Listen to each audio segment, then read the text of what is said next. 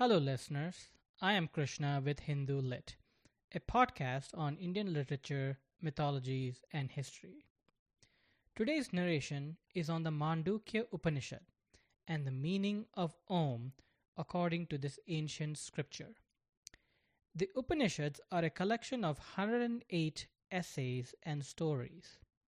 According to some historians, the earliest Upanishads were written before the period of Buddha, around the 6th century BCE.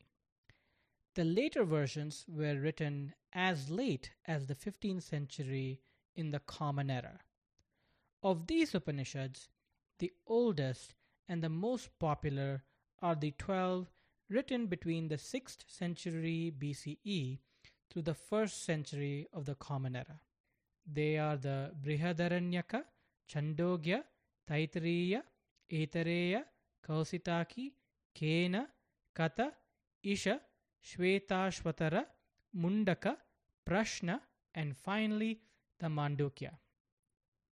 The Mandukya is said to have been composed sometime during the first century of the Common Era. As with much ancient literature that has some religious significance to the general populace, we find that the dates assigned by the historians differ from the dates assigned to them in discussion of these works of literature in importance and place in mythological or spiritual context. This difference in chronology is interesting as some claim that certain Western historians are biased towards shoehorning Indian history and literature around a Christian or Abrahamic timeline and are therefore in contrast to the interpretation of the Eastern religious practitioners who assign more ancient dates to the scriptures and observe a different chronology. I will table that topic for discussion in a future podcast when I have done further research and given it some due diligence. The Mandukya Upanishad is a short poem of 12 verses surrounding the word Om, spelled A U M. It is sometimes written as Om, O M. Om is a chant often vocalized during prayer and meditation. If you have attended temples, sermons, or perhaps even gone to yoga studios, you are sure to have come across the word. Symbolically, it is written to look like the number 3 with a tail attached to the number's midpoint. Resting a little above the tail is a crescent moon lying on its side like a bowl, and within the bowl there is a levitating dot. The Mandukya Upanishad says that the word Om stands for the supreme reality. As a symbol, it stands for what was, what is, and what will be. Om also represents what lies beyond the past, present, and future. The Mandukya then goes on to say that the Brahman, another word for the supreme reality, is all and that the self is also Brahman. This self has four states of consciousness, namely the Vaishnavara, the Taijasa, the Prajna, and finally the Turiya. The first state, the Vaishnavara, is the state of consciousness where our senses are directed externally or to the external world.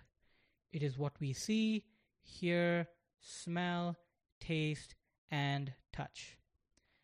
The A or A in Om stands for this state, the Vaishnavara.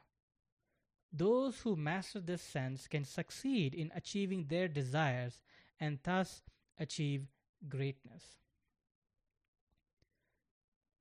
The second state is the Taijasa, where our senses are directed inward and where one enacts impressions of past deeds and present desires.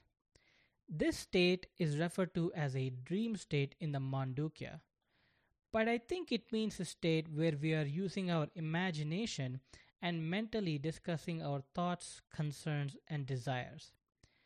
Generally, this is a state that can be achieved voluntarily and on command. The U or U in Om stands for this state, the Taijasa.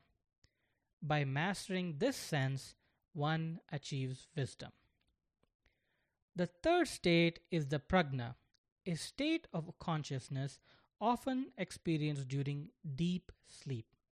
The Mandukya calls this a state where there is no mind and no separation, and the sleeper is not conscious. I think what the Mandukya is expressing is a state of mind that we achieve during deep sleep, where your mind is functioning and giving you thoughts and experiences, but they are not brought upon voluntarily and on command, unlike the second state of consciousness.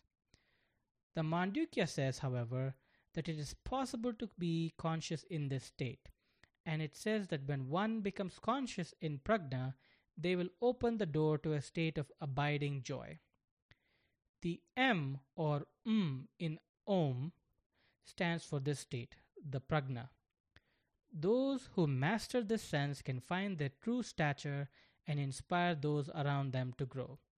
It is a state of a leader. The fourth and final state is called the Turiya or the super consciousness state. This state, the Mandukya says, is neither inward nor outward, and it is beyond the senses and intellect. This is the state where there is none other than God and is the supreme goal of life. The Mandukya says that this state is infinite peace and love, and we must achieve this. The Turiya state is represented by Om and stands for the superconsciousness state. This state, the Mandukya says, is without parts, beyond birth and death, and is the symbol of everlasting joy. That ends our summary on the Mandukya Upanishad. Let's discuss this a little further. The supreme reality mentioned in the Mandukya is presumed to refer to God. Some may prefer to refer to it as universal energy, perhaps because they do not prefer to identify with a personified deity. To the well seasoned spiritualist, this may be a distinction without difference.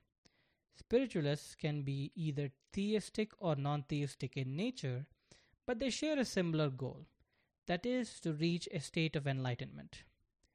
A theistic spiritualist might call this enlightened state God realization, while a non theistic one may choose not to.